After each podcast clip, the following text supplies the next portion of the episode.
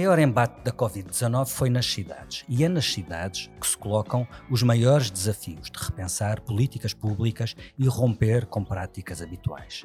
Isto é duplamente verdade em Lisboa. Sobre o embate, os factos estão à vista.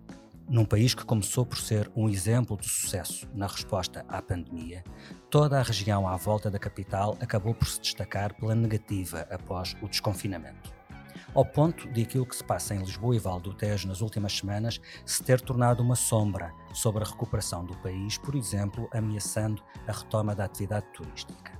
Mas também é verdade na necessidade de repensar práticas e políticas. Num país macrocéfalo, é em Lisboa que os problemas estão mais concentrados e se tornam mais evidentes quando as crises destapam toda a realidade.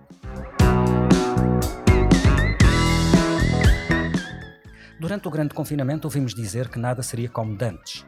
Mas ao fim de umas semanas de regresso a alguma normalidade, começamos a duvidar que alguma coisa vá mesmo mudar, sobretudo naquelas coisas que não são impostas pela realidade. Para falar destes tempos, que ainda são de emergência sanitária na, na, região de Lisboa, mas também para falar do que deve mudar na cidade, convidamos Fernando Medina, presidente da autarquia da capital e também presidente da área metropolitana de Lisboa. Viva, bem-vindo a este episódio de Política com Palavra. Olá. Fernando Medina tem 47 anos e lidera a Câmara de Lisboa há 5. É economista, é casado, é pai de dois filhos. É filho de ativistas políticos, mas a sua intervenção política começou fora dos partidos, no associativismo estudantil. Acabou por se aproximar do PS durante os Estados Gerais, que puseram António Guterres à frente de uma nova maioria. Depois, discretamente, fez caminho no partido e no governo. Foi secretário de Estado nas áreas da Segurança Social e da Economia, depois foi deputado, até que António Costa lhe lançou o desafio de Lisboa. É ele, Medina, que nasceu e cresceu no Porto. Hoje lidera a principal autarquia do país e faz parte do Secretariado Nacional do PS. Bom, neste breve currículo só referi factos que são públicos. Acrescenta alguma coisa sobre si que eu não possa saber pela internet? um, talvez que agora eh, um dos efeitos da pandemia foi também que me rendi à bicicleta e que venho quase todos os dias para a Câmara de bicicleta. Eu posso confirmar que há algumas marcas físicas desse esforço. Fernando Medina chegou mesmo antes da, da, do arranque desta entrevista, ainda com, com, não sei se veio, se precisou de pedalar muito a subir ou se veio essencialmente não, a descer. Essencialmente a descer, mas sempre a pedalar. Isto é como tudo, não é? Como sem tudo. batata. Sempre, sem batata, sem batata. Muito bem, vamos um, aos temas desta entrevista, necessariamente marcados pela, pela, pela pandemia e pela nova realidade em que vivemos. E começaria pelas declarações que fez esta semana, eh, muito críticas sobre o desempenho das autoridades de saúde no combate à Covid-19 na região de Lisboa, eh, tendo sublinhado que, com más chefias e pouco exército, não conseguimos ganhar esta guerra. Antes de qualquer outra pergunta, queria esclarecer. Quando fala de más chefias, está a referir-se à DGS, à Ministra da Saúde, está a referir-se a quem? Eu fui muito claro nas declarações que fiz. Uh, Referi-me específica e circunscriticamente relativamente às chefias de âmbito regional e à equipa que está hoje no terreno de âmbito regional. Isso é o que é a ARS de Lisboa, a Administração Regional de Saúde de Lisboa, é isso? Eu acho que na dimensão da estrutura da resposta da saúde de Lisboa é evidente para mim que ou há capacidade de demonstrar uma ação mais eficaz ou é necessária uma rápida adaptação das FIAs e também da dimensão dos recursos que estão a dispor. E fiz esta referência especificamente sobre Lisboa, aliás, porque se percebe que a nível nacional não há outra região que hoje eh, levante o conjunto de preocupações que hoje na região de Lisboa se levantam. Não especificamente sobre a cidade, mas sobre um conjunto de, de, de, freguesias, mais até do que municípios vizinhos da cidade de Lisboa, mas onde enfrentamos uma situação que tem que ser encarada com muita firmeza e com muita determinação. Porque nós temos um número de casos, hoje, de novos casos diários, já um conjunto significativo, um período largo de tempo, que. Eh, se encontra, tem duas características. Por um lado, ele encontra-se relativamente estabilizado, por outro lado, ele é eh, acima do que aquilo que deveria ser numa velocidade de cruzeiro para que nos sentíssemos confortáveis na gestão desta pandemia. Há uns que referem, bom, mas o número de casos diários é cerca de metade do que teve o Norte no pico da sua crise. Bom, eu acho que isso não é um bom argumento. Eu acho que o argumento é que eh, valores na casa dos 300 ou mais casos diariamente não nos tranquilizam relativamente ao mesmo numa situação de estabilidade. Deixe-me só colocar-lhe uma questão. Quando é que se apercebeu concretamente, um, de que as chefias são más, dois, que o exército não chega?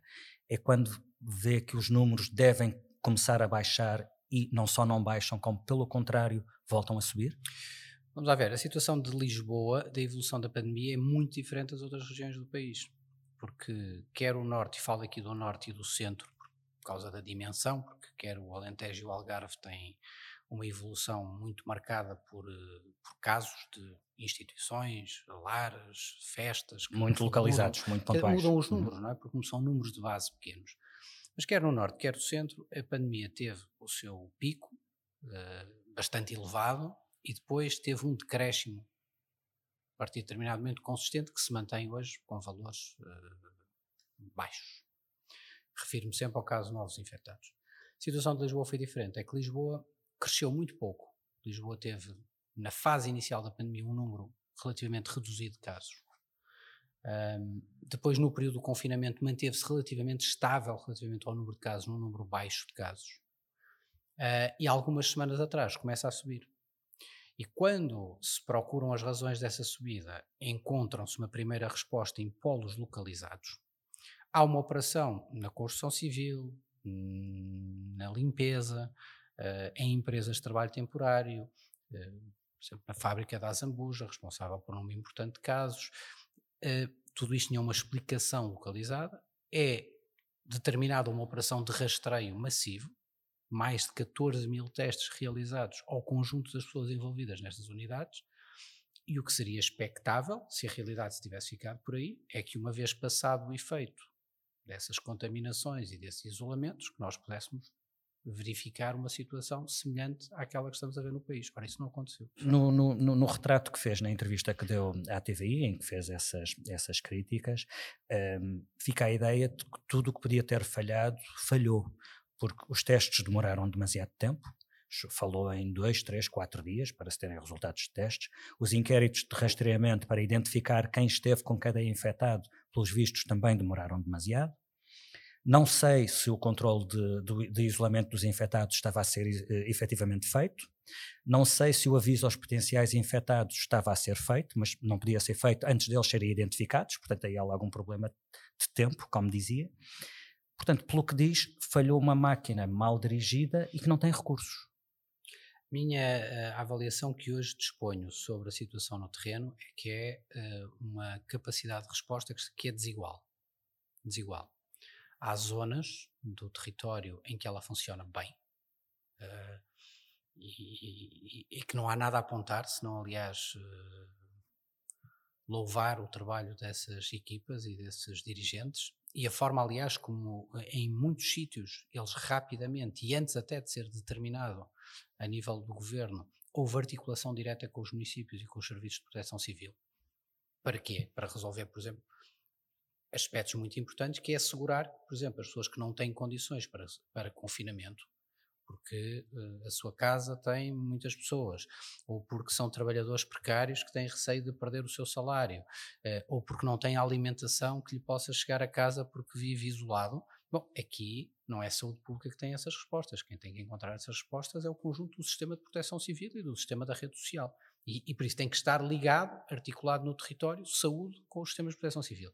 Em vários locais, e quero deixar isto muito claro, por isso a, a, o alerta que faço é um alerta uh, circunscrito, uh, é um alerta claro, é circunscrito na região de Lisboa e é circunscrito a determinadas uh, posições e determinados locais várias posições e vários locais. Só posso dizer que as coisas correm particularmente bem, isto é, boa capacidade de resposta, boa resposta a tempo, adequada capacidade de, hum, de, de interligação e de, de, articulação, nomeadamente com as autarquias. Quando essas coisas correm bem, eu acho que também se vêem esses resultados. Pelo menos nós ficamos com a tranquilidade de sabermos que, do nosso ponto de vista, do ponto de vista de quem age, do Estado, podemos estar tranquilos que estamos a fazer a nossa parte. Para além da, da capacidade da máquina, eh, pelos vistos, um, com alguma rigidez, porque se há, se há áreas onde as coisas funcionam bem, talvez devesse haver mais flexibilidade para transferir recursos conforme uh, as necessidades.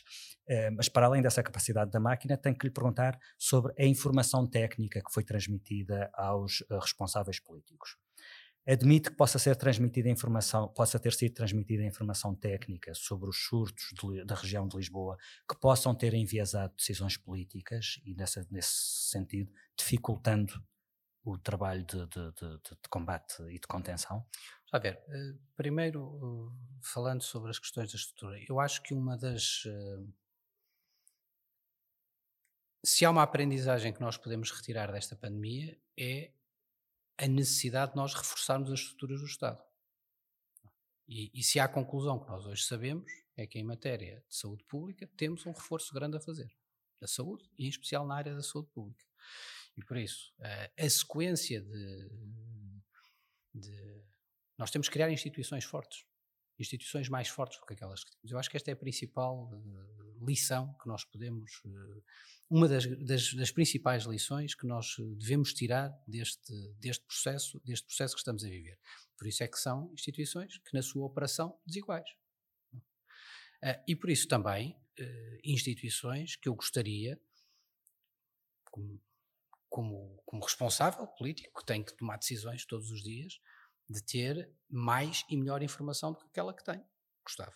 Deixe-me contrariar um dos seus pressupostos, eh, porque em Lisboa até pode faltar exército, mas chefias não faltam.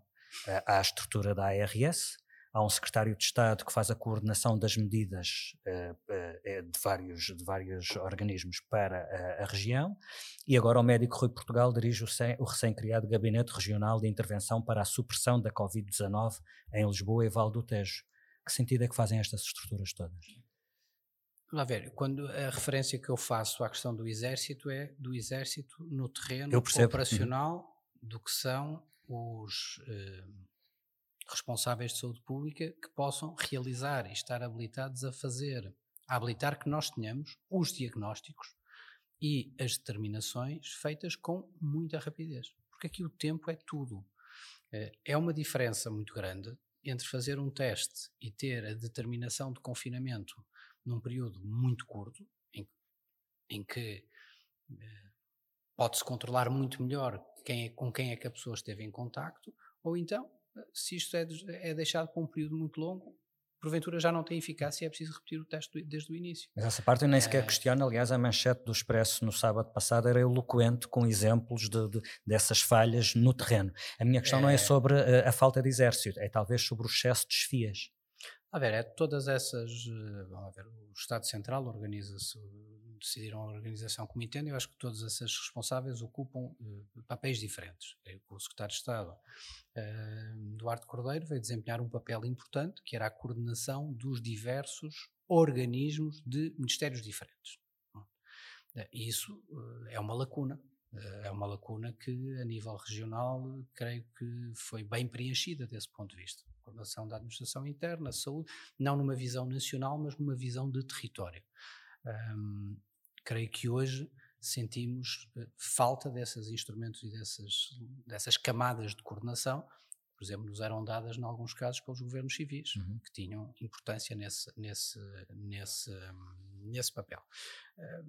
Depois, do ponto de vista das estruturas do Ministério da Saúde, quer dizer, criaram as que entenderam adequadas para fazer essa coordenação e, como digo, tenho uma palavra positiva a dar relativamente ao Dr. Rui Portugal, à dinâmica que ele está a querer introduzir e por isso uh, destaquei isso e ressalvei o papel dele e por isso quero no fundo as minhas palavras as minhas palavras foram só são no sentido de apoiar a que se resolva uma, algo que eu considero essencial para, para, para vencermos este desafio. Deixe-me colocar-lhe uma não pergunta é, a ver se é, consigo ter uma resposta de sim ou não. Confia na atual chefia da ARS de Lisboa para fazer o que tem de ser feito?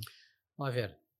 Eu não sou responsável, não sou Ministro da Saúde, eh, transmiti à, à Ministra da Saúde a minha opinião, eh, transmiti publicamente aquilo que entendia, eh, e por isso, quem tem o poder para decidir avaliará também com outras variáveis que, que, que, que tem ao seu dispor. Eu não, não me substituo nessas decisões. Outro erro que apontou foi a mensagem que se passou de que o pior já teria passado uh, e que pode ter permitido algum, algum relaxe. Essa mensagem foi passada coletivamente, uh, mas foi talvez bastante protagonizada pelo Primeiro-Ministro e pelo Presidente da República. Será que eles exageraram na forma como deram o exemplo no regresso aos espetáculos, no regresso à praia, no regresso às compras? Falemos, falemos de forma clara. Se olharmos para todo o país, tirando a região de Lisboa, nos abstrairmos no momento da região de Lisboa, a única conclusão é dizer não. Quer dizer, se nós olharmos para a evolução da pandemia na generalidade do país, o que nós podemos dizer é que as principais decisões em matéria de eh, desconfinamento foram bem tomadas e foram tomadas num momento em que um, elas se mostraram adequadas. E, por isso uh, não vejo, não é? Uh, não podemos. O impacto dessas. tem sido muito falado, não é? Uhum. e por isso a resposta direta é não. não vejo, não, não, não, não lhe posso atribuir isso. Agora, nós estamos frente a uma realidade dinâmica. É? E, e, aqui em Lisboa, quando passamos dos surtos localizados para a situação que hoje estamos, é uma realidade que não é a mesma. E creio que é muito importante termos a consciência de que nós somos os principais agentes de saúde individual, de saúde familiar e de saúde pública. Queria olhar para algumas questões concretas da região de Lisboa. Por exemplo, eh, o Dr. Rui Portugal eh, chamou a atenção de que nesta região há 100 nacionalidades diferentes. Normalmente isso é um ativo. Eh, a minha questão é se neste caso isso terá sido um problema. Estamos a falar de, de pessoas com quem, em alguns casos, é muito difícil comunicar. O Dr. Rui Portugal até dizia temos enorme dificuldade em pronunciar sequer o nome dessas pessoas, quanto mais comunicar com elas. Há ilegais que, que terão medo de ser deportados, que não confiam nas, nas autoridades, que não conseguem sequer eles próprios comunicar com as autoridades. Há um problema com uh, esta diversidade que faz uh, a realidade uh, sociológica de Lisboa e da região, toda esta região? Não, não há nenhum problema, antes pelo contrário, é uma das riquezas da região, esta diversidade cultural. Mas dificulta este combate? obriga-nos a adaptar, obriga-nos a Como é que isso se faz concretamente? Obriga-nos a ter melhores instrumentos, obriga-nos a ter os instrumentos adequados à realidade social que temos.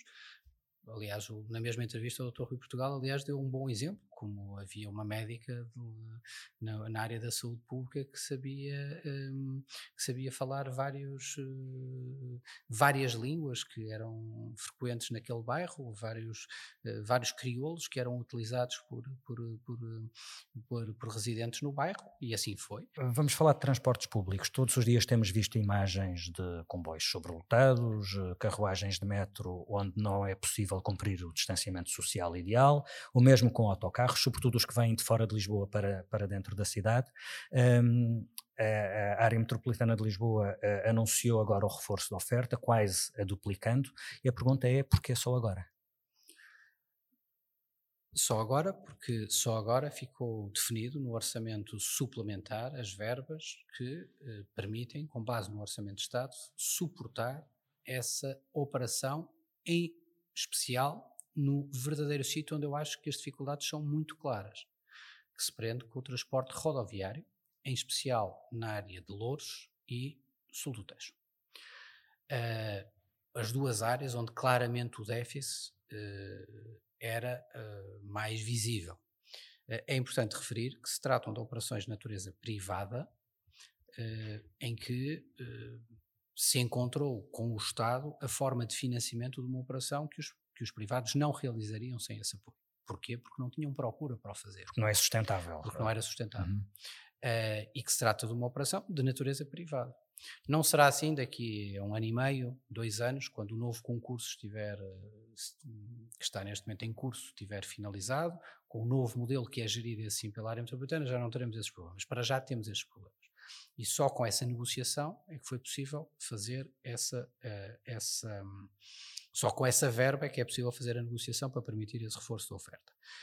Um, por outro lado, a situação dos transportes é uma situação que é, que é neste, neste momento desigual. Ou melhor, era desigual, porque tínhamos estes problemas sérios relativamente ao setor privado rodoviário, especial Louros e transportes sul do Tejo, sul do Tejo com problemas reais, mas que não se refletiram, por exemplo, nos números, do ponto de vista da pandemia, também é importante aqui referir para porque às vezes há aquelas conclusões muito apressadas e depois convém ir perguntar um pouco mais e ver um pouco mais, mas onde há um problema real de transporte houve aqui problema, é, pelo menos os números não. Aliás, não o papel dos transportes públicos na disseminação da doença está, está é muito está questionado. Debate, está em debate. Está, Há um pressuposto de que, sendo necessário o distanciamento social, os transportes públicos não favorecem esse distanciamento, mas está por demonstrar que sejam super spreaders. Exatamente, como, está, como está por demonstrar isso. Aliás, vários estudos apontam no, no, sentido contrário, desde que sejam cumpridos a utilização da máscara, que uhum. tem grande importância. Mas para concluir a situação relativamente aos transportes, por isso esse que era o grande ponto de preocupação, encontra-se em vias de ser resolvido. E os comboios, relativamente aos, restantes, relativamente aos restantes operadores. O que há, por exemplo, relativamente à Carris, a Carris neste momento está a funcionar, a Carris nunca baixou de 80% da oferta, isso não estamos a falar de 20 ou 30, nunca baixou. Mesmo, mesmo quando a procura era o quê? 10%? Sim, do... sim, estamos a falar, aliás, basta olhar na cidade e ver. Era visível, uh, sim. Neste momento a Carris, por exemplo, tem uma oferta superior àquela que tinha no ano passado. E estamos a falar de um momento em que. E ainda com menos procura. Bastante menos. menos. procura, uhum. Muito menos procura. Eh, depois, haverá sempre problemas relativamente ao comboio e relativamente ao metro, eh, em situações particulares, mas que são situações que estão circunscritas e limitadas do ponto de vista do tempo. Eh, agora, se me perguntarem pela linha de Sintra, bom, nós antes da pandemia sabíamos, a linha de Sintra sempre foi um ponto. Honestamente, metia-se no comboio da linha de Sintra em hora de ponta neste momento? O que, a informação que eu tenho, principalmente dos meus colegas que da, da, região onde esses problemas se colocam, é que a situação neste período que nós estamos a viver não tem comparação do ponto de vista da severidade com o que tinha antes. Uh, Ou seja, é não, estão, há, não estão tão sobrelotados como estão, estavam antes. É, mas número, antes não havia um, um, um é vírus com é estas é verdade, características. Mas, mas deixem-me dar um exemplo para, para nós, às vezes, não pegarmos na exceção e não fazermos numa exceção uma, uma regra. Circulou, por exemplo, uma imagem sobre o metro de Lisboa numa determinada composição. Uhum Uh, e questionei diretamente a administração do metro sobre qual é a situação que se passou relativamente àquele momento. Aquele comboio, em particular, por exemplo, tinha uma taxa de ocupação de 42%. O que é que significa? Significa que temos um problema, que é, por exemplo, temos mais pessoas naquela carruagem e temos menos outras. nas outras significa um problema que temos que resolver? Claro que sim, é um problema de organização, mas não é um problema, é um problema que depois motiva a termos mais polícia nos, nos cais, mais funcionários a organizar a distribuição das pessoas, mas não significa que tenhamos ali um problema de dizer aqui, há aqui um grave problema de oferta. Ainda sobre super spreaders, deixe-me colocar-lhe uma questão sobre manifestações. Um, já sublinhou que não lhe compete autorizar ou proibir manifestações, isso é, é, é da lei. É, é, é da, da, lei, Constituição. É, é, da Constituição da República Portuguesa. Agora, o meu ponto é, numa circunstância como esta, um, constatar que aquilo é um disparate não devia obrigar a retirar alguma conclusão o atual quadro legal faz sentido. É porque, no limite, podemos ter em Lisboa várias manifestações todos os dias. Agora, esta semana. Mas, oh, oh, chega a constatar que há um problema e depois não retirar numa conclusão daí. Nós não estamos a falar daí. de uma lei qualquer, nós estamos a falar da Constituição da República Portuguesa. Constituição da República Portuguesa, eh, não sei se o artigo 45 ou 46, determina que o direito à manifestação é livre e diz expressamente a palavra, não carece de autorização. Bom, o que é que as autoridades podem limitar, fazer? A forma de limitar esse direito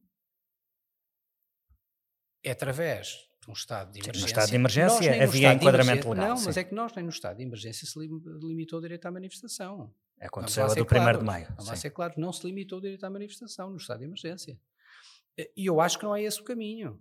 Eu acho que o caminho é, volto ao ponto 1, um, nós somos individual, nós somos o, o, o, mais importante agente de saúde individual, de saúde familiar e de saúde pública. Hum. E há aqui uma dimensão de responsabilidade e, e esta, e esta dimensão. Sim, o, bom senso e a responsabilidade não se decretam. Como, Filipe, como, é que como impedir que haja, sim. como impedir que haja eh, manifestações irresponsáveis, eh, sem, sem bom senso? Vamos lá ver. Uh, não há como. Manifestações de caráter político, uh, no, no quadro legal atual não há e, na minha opinião, não deve haver. Isto é, nós não devemos repor o estado de emergência, nem devemos limitar esse direito. E, e eu, aliás, defende... fico muito surpreendido, eu, aliás, fico um pouco surpreendido quando vejo pessoas que se afirmam como, como com os seus pergaminhos de liberais, não no sentido económico. económico, neoliberal, mas no sentido de pessoas com um grande respeito pela liberdade individual, pelas garantias dos cidadãos, e depois são os primeiros a correr a dizer como é que não se proibiu. É evidente que tem que haver um acompanhamento muito claro, e aqui a responsabilidade das autoridades de segurança pública e de saúde em poder definir o enquadramento no qual determinados eventos se devem realizar. Agora, nós temos, eu acho que para mim é muito claro um ponto. Nós não vamos vencer esta situação sem um elevado grau de consciência individual, familiar, cívica sobre aquilo que temos que enfrentar. Achar que há sempre um polícia atrás, ou sempre uma DGS atrás, ou, olha, a DGS até pega bem com o nome, um, para nos mandar qualquer comportamento, eu acho que isso não é a normalidade de uma vida social, nem é, nem, nem é suportável numa sociedade democrática, madura, que vai ter que conviver com este vírus durante bastante tempo, bastante tempo. Eh, e por isso isto tem muito a ver com a questão da, da, da consciencialização de cada um relativamente a esses então, comportamentos. E por isso é que fui eh, tão claro na condenação da forma como aquilo tinha ocorrido, porque, porque, porque toda a gente eu acho que todos têm que ter a consciência que aquilo não pode ocorrer daquela forma. Uma pergunta sobre uma autorização que depende das entidades públicas. Tem a certeza de que na fase final da Champions não haverá nem público nos estádios, nem ajuntamentos de adeptos nas ruas? Acho, acho que isso para mim é claro, que não vai acontecer. Nem uma coisa nem outra. Um dos motores da economia da cidade tem sido o turismo, outros são os serviços. Há algumas coisas que nós sabemos. Nos serviços, uma das tendências é o teletrabalho. No turismo, ninguém sabe quando é que voltarão os turistas e se algum dia voltaremos a ter a carga turística que Lisboa tinha antes. É preciso encontrar um novo modelo económico para a cidade? Não lhe chamarei novo modelo. Uh, agora vamos ter que aprender uh, a adaptar, vamos ter que aprender uh, e que nos adaptar, pelo menos no próximo ano. Quer dizer, eu acho que. De onde é que pode vir é... a riqueza que até agora tem vindo do turismo e que durante os próximos tempos não virá? Ou é riqueza perdida? grande... Ou vamos ter que habituar-nos a, a, empobrecer durante algum tempo? Ah, não é fácil fazer a substituição de uma atividade com a importância do turismo na região de Lisboa uh, de um momento para o outro. Não é, isso não vai acontecer. E, aliás, isso tem tradução no, no produto interno do país. Uh, aquela queda do produto agregada tem, decorre sempre de uma de algo que está acontecendo na economia, de uma economia real. E por isso não haverá uma transformação rápida e imediata da base produtiva, e nomeadamente do setor do turismo. Um, por outro lado, há aqui um elemento que é esta, este processo de transformação depende muito do que vai ser o, a capacidade desta pandemia ter uma resolução mais ou menos estrutural quer seja do ponto de vista de uma vacina, quer de um antivírico, quer no fundo de, de, de instrumentos que, que, que, no fundo permitam, como dizem alguns especialistas, tornar eh, esta uma doença permanente, mas que é gerível do ponto de vista da saúde, como, como outras doenças são geríveis. Quando isso acontecer, há condições para que os níveis de confiança recuperem, para que a atividade turística uh, reganhe. Antes disso é sempre delicado sempre mais difícil que isso aconteça, em especial uh, no que é o turismo uh, urbano, é? que, tem uma, que, tem, que, tem, que tem uma particularidade. Agora, a base económica uh, da cidade de Lisboa é, ou melhor, não se concentra nem exclusivamente, nem fundamentalmente no turismo. Dizer, eu referi os serviços. Eu sei, também. eu sei, eu sei, mas eu, e muito bem, eu quero é sublinhar precisamente esse ponto, é que não há nenhuma alteração do ponto de vista da importância dos serviços.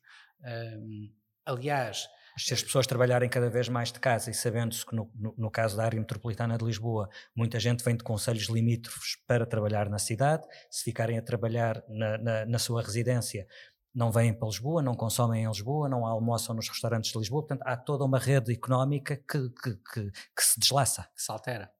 Eh, é verdade. Eu não sou, eu não acredito que nós vamos ter, uh, nestes momentos de crise, há sempre aqueles que dizem, bom, vai aparecer aí um novo, um novo mundo. Eu não acho que vamos ter uma reinvenção, vamos ter uma adaptação. Até porque houve instrumentos que nós aprendemos com esta pandemia uh, que, que, todos reconhecemos que podem ser práticas permanentes positivas. Eu não acredito que nós vamos ter uma mudança da grande maioria do, do, do, sistema de serviços para teletrabalho. Acho que isso não vai acontecer. Acho que a dimensão presencial do trabalho e da interação do trabalho é um elemento absolutamente essencial que se vai manter. Portanto, vamos continuar a ter hora de ponta. Não vale a pena não, celebrar já acho, o fim da hora de acho, ponta. O que eu acho é que pode haver, mas vou adiantando. Uh, se nós, por exemplo, tivermos uma parte uh, dos serviços da cidade que funcionem, por exemplo, em um quarto ou um quinto da sua capacidade em regime de teletrabalho, ou que haja horários desfasados relativamente ao, ao trabalho, o que implica, para isto ser capaz de ser feito em matéria de emprego, por exemplo, que haja uma coordenação, com, que é muito difícil, por exemplo, com o sistema de escolas. É? Porque os horários dos pais são, muitas vezes, uhum. estão sempre condicionados pelos horários dos filhos. É? E como é que esta adaptação se faz e como é que as estruturas de apoio à família se fazem. Mas se nós conseguirmos, por exemplo, que haja uma parte da atividade em teletrabalho, nós, por exemplo, podemos reduzir esse efeito das horas de ponta, o que vai ter impactos benéficos sobre o sistema de mobilidade, sobre o sistema de congestionamento, sobre a eficácia do transporte público, sobre um, ehm, o, para isso é preciso, que, para isso é preciso que quem continua a vir para a cidade volte a vir transportes públicos e não se refugie no transporte no automóvel individual, que é uma tendência que pode perfeitamente acontecer, o que torna tudo ainda mais estranho, é. porque quem pode trazer o carro individual traz e, e os mais pobres é que continuam agarrados, digamos assim, aos transportes públicos. É? Também é uma mudança que pode verificar-se. Do ponto de vista do futuro da cidade, das cidades e da cidade em particular, eu acho que há aqui basicamente dois caminhos uh, alternativos à saída desta pandemia, no fundo, durante e à saída desta pandemia. Bom, o primeiro caminho é um caminho que, se nada se fizer, é? que, se do ponto de vista da política pública nada se fizer, levará a acentuar a tendência de uma área metropolitana dispersa, uh, da utilização do transporte individual, como meio de mobilidade entre estes pontos da área metropolitana e, no fundo, ao acentuar de fenómenos profundamente negativos que nós tínhamos à entrada da crise, como sejam a poluição e o congestionamento, a perda de tempo, a falta de qualidade Ou seja, nesse caso sairíamos disto ainda pior do que pior, estávamos no início. Pior. Mas este é um cenário. Este é um hum. cenário uh, teórico, quer dizer, não é só um cenário teórico, é um cenário possível. Isto é, nada É o que lhe fazendo, parece mais provável? Não, não é. Qual é que lhe parece mais eh, provável? mas este, este, este é um cenário possível e é bom que as pessoas tenham em mente, porque isto é o acentuar daquilo que vem acontecendo à área metropolitana e à cidade de Lisboa, pelo menos desde a década de 80, que é, no fundo, as pessoas irem saindo do centro da área metropolitana para os conselhos uh, limítrofes, uh, com crescimentos populacionais, uh, com circuitos depois para o trabalho feitos por transporte individual cada vez mais longos, com falhas no sistema de infraestruturas graves, porque nós temos, eh, por exemplo, instituições de saúde e educação no centro construídas para um determinado volume de população, mas na periferia não as temos, e por isso aqui vazias eh, fora com ou em falta ou com gente a mais. E no fundo, pode-se sair da crise, se nada se fizer, pode sair da crise com estas forças que têm muito significado. Qual é o cenário alternativo, cenário alternativo que julga é acelerarmos, é acelerarmos é? a transição que estávamos a fazer e que no fundo a Capital Verde sintetiza muito bem do ponto de vista da sua agregação, que é termos um, aquilo que a Inês Lobo designa muito bem de uma, uma cidade de ciclo curto, que é termos mais habitação na cidade, termos uh, mais, uh, uma cidade mais compacta, com os serviços, a escola, a cultura, o comércio uh, de rua, no fundo, servir muito melhor as necessidades das pessoas que podem utilizar como meio de mobilidade o andar a pé, o andar de bicicleta, o andar uh, num meio suave de mobilidade, o andar num transporte Isso é público. é aquele projeto parisiense da cidade dos 15 minutos, mas estarmos é, sempre a 15 minutos é, a pé de qualquer sítio. Esse, Parece um pouco visão, utópico, ou não? É, utópico é, é, é uma visão, é? é? uma visão e, é, e essa visão alimenta-nos. Essa visão, aliás, é a visão que temos da cidade, da construção e do desenho da cidade já há muito tempo e que acho que ganhou uma nova urgência, uma nova centralidade neste momento. A criação de uma cidade sustentável e coesa ganhou hoje uma nova centralidade. Porque Alguma das suas prioridades políticas para Lisboa foi posta em causa por esta pandemia ou sendo pelo contrário que todas são reforçadas? Todas são reforçadas, todas. Uh, habitação para classes médias e jovens na cidade de Lisboa. Acho que é, é urgente, como era é, é mais urgente, porque a alternativa é, é, irmos para o velho paradigma, não é? Voltamos ao, àquele cenário de longe, fora, carro.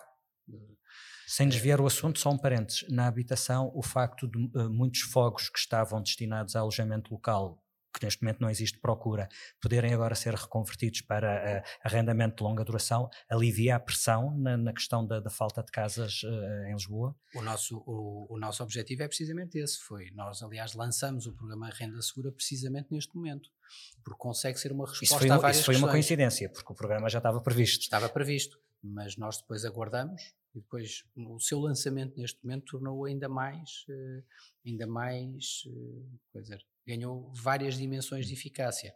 Eh, do ponto de vista da resposta da habitação, indiscutivelmente, porque nós conseguimos arrendar casas e colocá-las no mercado a um preço bastante, a um preço acessível, por isso no fundo um preço que é no fundo, é no máximo 30% do rendimento líquido que o agregado tem e por isso um valor que perfeitamente compatível, uma taxa de esforço compatível com uma vida digna por parte dos jovens. O valor que tinham orçamentado para a renda segura mantém-se o mesmo ou sentem que precisam de o reforçar?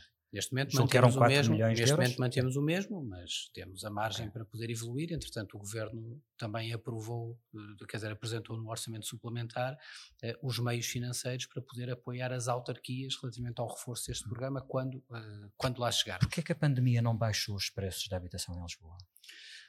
Tem, Eu uma, acho que ainda tem uma teoria Aparentemente tenho, não. Tenho, vamos ver, nós isto ainda é, isto ainda é muito cedo, não é? Uh, houve, uh, por um lado, porque as taxas. Primeiro, primeiro porque é cedo. Pronto, eu acho que ainda não. Acho que as evoluções no mercado, o mercado ser fundamentalmente congelado durante estes meses eh, e ainda está. Mas acha que acabarão por baixar? Eu acho que vai haver algum ajustamento, mas há aqui, há aqui elementos que, que, que que, que, sustentam que nós não, nós não vamos ter uma queda. A minha perspectiva não é que haja uma queda a pique dos preços. Para isso, Lisboa Porque, tinha que sair do mercado razões, internacional do imobiliário. Várias razões. Não, primeiro lugar, não saiu, lugar, não é? taxas de juros muito baixas. As taxas de juros estão hoje muito baixas e este sempre foi o grande motor de, dos preços no imobiliário. Quer dizer, o imobiliário é procurado como local de investimento relativamente à aplicação de recursos. Sempre foi assim e seria, aliás, uma novidade não ser assim. Muita liquidez no mercado, dinheiro disponível, investir no mercado imobiliário. Segunda questão, um, o, o, o, governo tomou uma decisão da maior importância do ponto de vista social, que tem também reflexo do ponto de vista da, do mercado imobiliário, que foi a questão das moratórias nos créditos. E por isso a proteção da habitação para quem tinha os seus, as, os seus, as suas casas com os seus créditos impediu, e bem, o que era, o que foi um dos um dos elementos que provocaram quedas de preços na, na, na, crise anterior, que era as pessoas serem obrigadas a vender as suas casas porque não tinham dinheiro para sustentar. E o mercado ser inundado para oferta. Era inundado uhum. de casas que no fundo eram pessoas que estavam a perder a sua habitação própria. Isso, foi muito, isso é positivo que se mantenha. Uh, agora, uh, vai haver algum ajustamento, isso para mim é claro.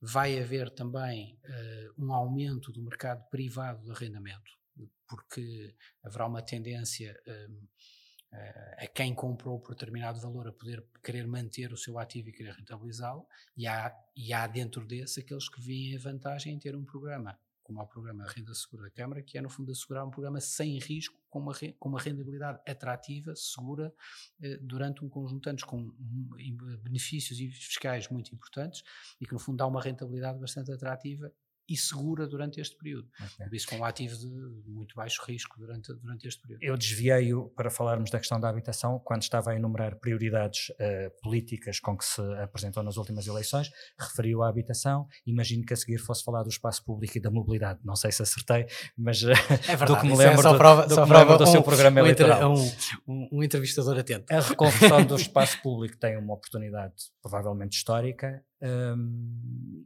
e imagino que vai aproveitar para uh, avançar com as ciclovias por toda a cidade, como aliás julgo que já estava previsto. Uh, neste contexto, que sentido é que faz ter travado um, um, projeto que lançou agora já durante o seu mandato, que era o condicionamento hum. quase total do, da, da, circulação de automóvel na, na, Baixa de Lisboa, o projeto zero?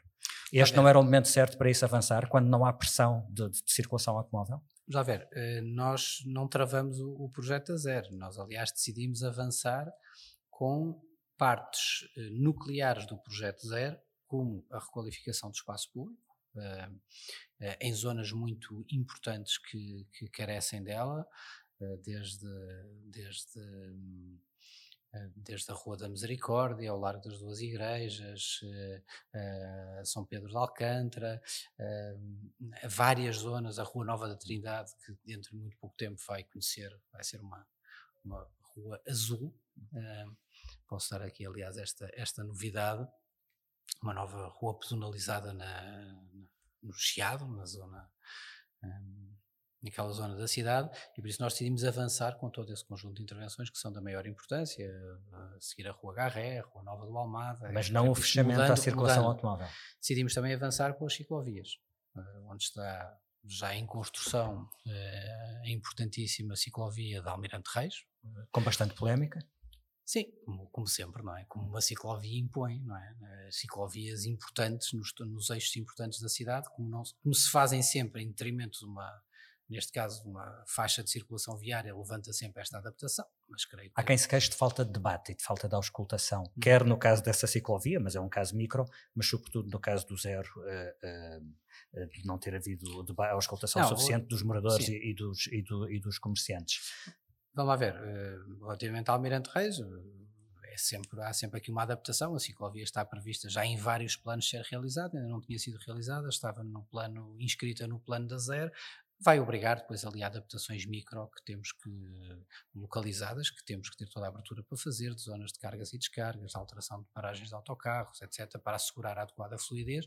Eh, gostava, aliás, de aproveitar para dar aqui também uma nota, porque várias pessoas têm levantado a questão da circulação das ambulâncias e dos, e do, e dos bombeiros, para dizer que a introdução da ciclovia, aliás, ajuda muito esta circulação, quer de ambulâncias, quer de carros de bombeiros porque é suposto eles circularem na é ciclovia suposto, quando vão em marcha de emergência. A ciclovia tem mesmo esse papel, tem mesmo esse papel de permitir essa via de circulação. Por isso, a alternativa é imaginarem o que é uma segunda fila ou uh, duas faixas de trânsito compacto. Como é que passa uma ambulância? Não passa, agora passa.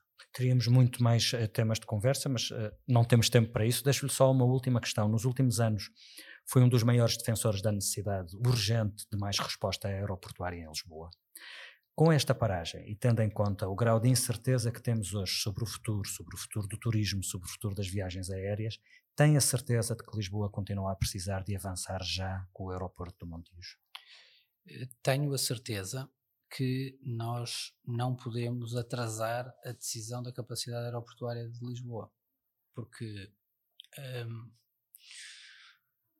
nós não sabemos quanto tempo esta pandemia nos afetará mas eh, e, e, há muitas ideias sobre o que é que será o mundo no futuro. Uh, algo que a mim me parece que será sempre uma marca desse mundo futuro é que nós vamos continuar a viajar e vamos querer viajar muito. Do ponto de vista como turistas, como trabalhadores, como trabalhadores turistas, como como empresários, como empreendedores, como cientistas, como, uh, como pessoas da cultura, um, essa vontade da viagem, de, de, do conhecimento do outro, de sair, eu não creio, eu não acredito que nós vamos ter uma ruptura de, de fechamento. Isso coloca uma questão que é, eu acho é que nós temos que utilizar este tempo, não é? que é um tempo em que a pressão diminuiu significativamente, para pensarmos e para executarmos as melhores soluções estruturais. Agora, não cometer o erro, que foi o erro que se cometeu em 2015, que foi o erro em 2000 e, peço desculpa, 2011, peço desculpa, não foi em 15, 2011, que foi dizer, não, nós estamos em crise, já não há necessidade, aeroporto só daqui a 30 anos. Bom, cinco anos depois foi o que se viu.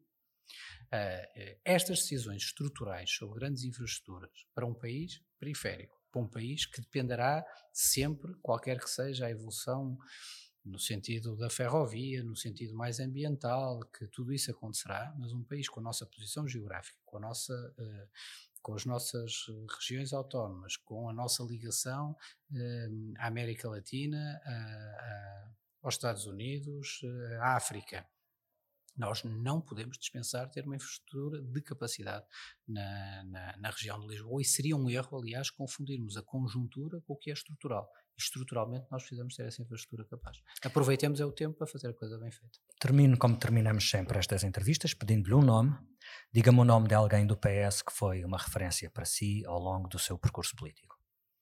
Ah, uma referência sempre importante, são várias pessoas que tenho, a felicidade de cruzar, uh, Vieira da Silva.